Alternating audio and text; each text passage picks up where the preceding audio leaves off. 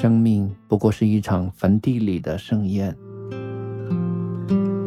饮吧，唱吧，死亡就微笑着翩翩飞临。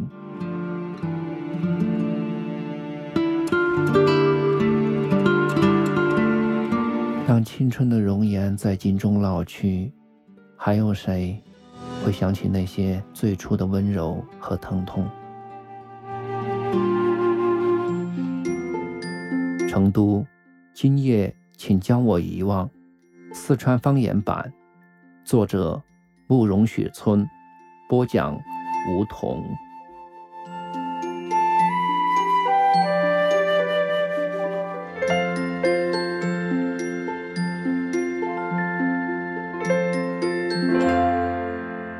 第二十七集。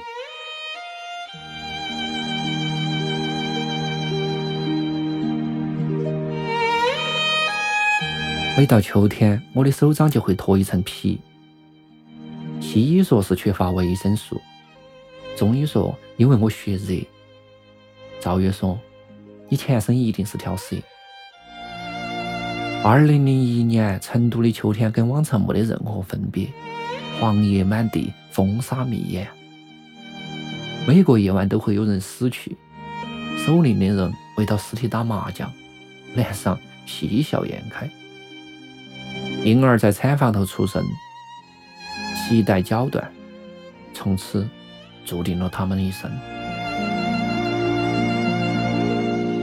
李亮说：“你信不信？其实生命只不过是上帝跟我们开了一个玩笑。”走出静海湾的大门，我一直在笑。前台小姐跟我打招呼，我优雅的鞠了个半躬，对她说：“谢谢。”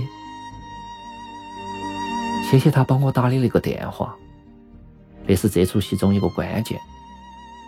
赵月这次该脸红了哇！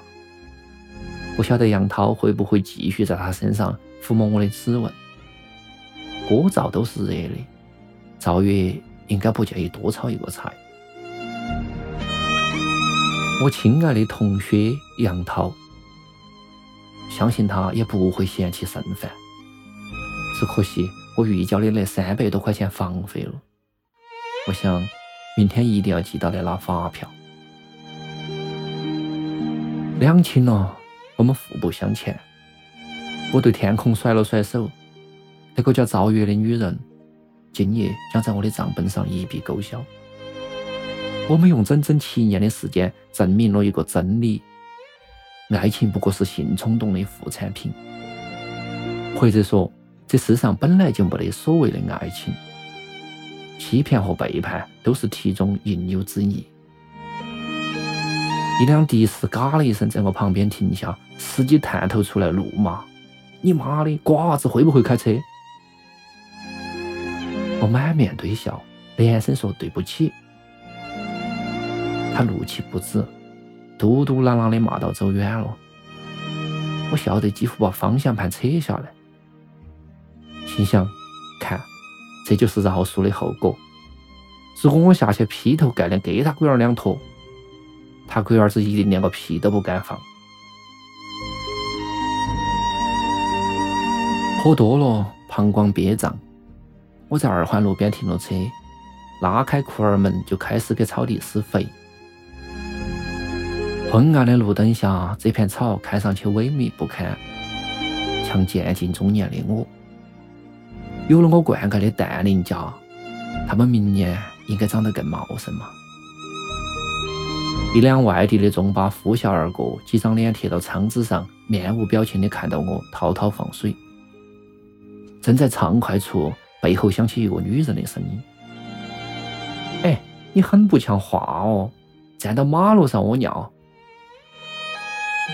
我满面羞愧，急急忙忙地收起作案工具。回头看见一条人影慢慢的走近，我相信这世上根本没得啥子正人君子，在合适的时间、合适的地点遇见合适的人，哪个都会放纵自己。面对安全的诱惑，我不相信会有人比阳痿和石女更坚强。赵月以前反对过我这个观点，我一句话就把他逼到墙角。如果你和古天乐单独在一个房间头，他来勾引你，你会不会接受？古天乐是他的偶像，赵月想了半天，避而不答，只说那种情况绝对、绝对、绝对不可能出现。我笑笑，没有再说啥子，心想，这大概就是所谓的坚贞爱情。说话的人是个二十六七岁的姑娘，脸涂得像个烧饼，吊带裙、露脐衫儿。一看就是流动作案的家禽。我白他一眼，转身要上车，被他一把拉住。帅哥，照顾一下生意嘛，一百块就行。我刚想让他滚，忽然想起了啥子，问他用嘴不？他鄙夷的看了一下我刚刚撕下的肥，吐了一把口水，说用嘴叫五百。我哼了一声，嘣的关上门，发动车子就要走。那姑娘急了，扑到窗边连续的报价：四百、三百。周卫东总是嘲笑我不懂享受，说女人两张嘴，下面的要吃，上面的也不能闲到，还要进行常识普及，检视啥子叫莱文斯基之吻。有一次喝茶。他还说他想在肖家河开一家发廊，名字就叫白宫之吻。回家跟赵月说起这个事，他喃喃的骂了个不休，说周卫东真的是个畜生，太侮辱人了。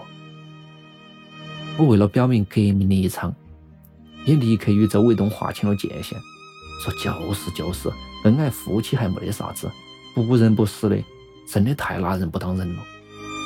赵月白了我一眼。说：“我晓得你打的啥鬼主意，你休想！”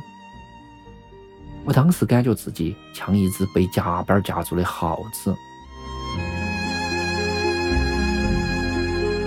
外头不是有车辆开过，灯光越去越远，在夜幕中消失于无形。夜市散了，小贩蟹推到锅碗瓢盆，哭丧到脸，回到亲人面前。每个夜行人都会怀想一盏灯火。而这个时候，还有哪个在等我？想念我吗？那姑娘还在练吐纳功夫，长发飘散在我的腰间。当坚韧渐渐消融，世界嘎然一声断裂。记忆中的那些细节，又像泉水一样汹涌奔流。九六年秋天，在峨眉山的金顶上，我把外衣全裹在赵月身上，她还是不停的发抖，对我说。二十年之后，我们再来一次，哪个都不许反悔。我说那时候你都变成黄脸婆了，不干！我要带年轻漂亮的小蜜来。继父被他打得吐血身亡。九八年从东北回来，赵月和他妈在火车站抱头痛哭。丈母娘拉到我的手，哀求一般的说：“沉重。”赵月从小到大就没有过几天好日子，你一定要心痛他呀！赵月哭得站不直腰，我搂到他的肩膀，郑重承诺：“放心，放心，我一定会好好对他的。”火车过了山海关，赵月问我：“你说的是不是真的？”我一边吃火腿肠，一边含含糊糊的回答：“我要喝你，你就是小狗。”他没听出我话头的玄机。笑得跟花儿一样。那姑娘走后，我开始怀疑自己的记忆，这一切到底是真的还是假的？生活在这个坟墓一般的城市头，哪个为我的青春作证？林良说：“你可以为很多人活着，但是只能为一个人死。”而在这个夜里，我活着又是为了哪个？我又可以为哪个而死呢？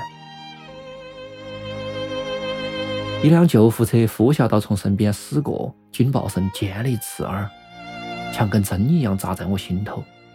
我突然抖了一下，心头生出一种莫名的恐惧，眼前出现了赵月血肉模糊的身影。我慌慌忙忙地提上裤子，扑到前座上，发动起车子，用力地扳过方向盘，紧踩到油门往回疾驶。车门擦过路边的绿化树，发出惊心动魄的声响。赵月的前男友叫任丽华，一个分不清公母的名字。小树林事件之后，赵月一直都很避讳谈他。任我使出千般花招、万般诡计，他始终牙关紧锁，打死也不肯透露他们交往的细节。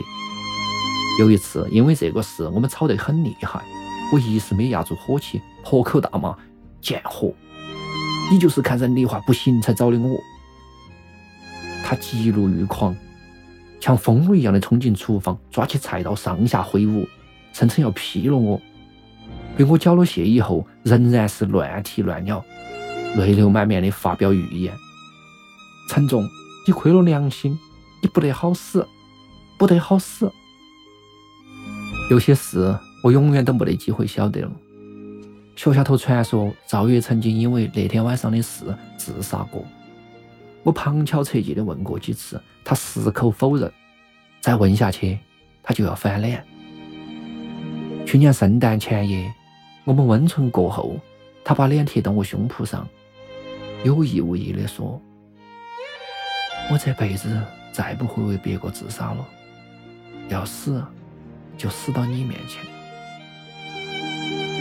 话没有说完，圣诞的钟声敲响，楼下的酒吧头传出了雷鸣般的欢呼声。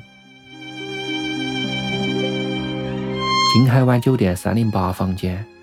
那扇门依然虚掩，我抓到门把手，感觉心跳得厉害。进了大概有两秒钟，我轻轻地推开门，走了进去。有时候，一间屋子会因为多一个人而变得拥挤；有时候，一间屋子会因为少一个人而变得空空荡荡。三零八房间静悄悄的。电视头的人物彩一片片，表情生动，就是没得声音。所有的灯都开到，床单胡乱的堆到床头。我用过的那张擦鞋纸挂到垃圾筐的边边上，擦过鞋的那一面污秽肮脏，没有擦过的那面光洁纯净。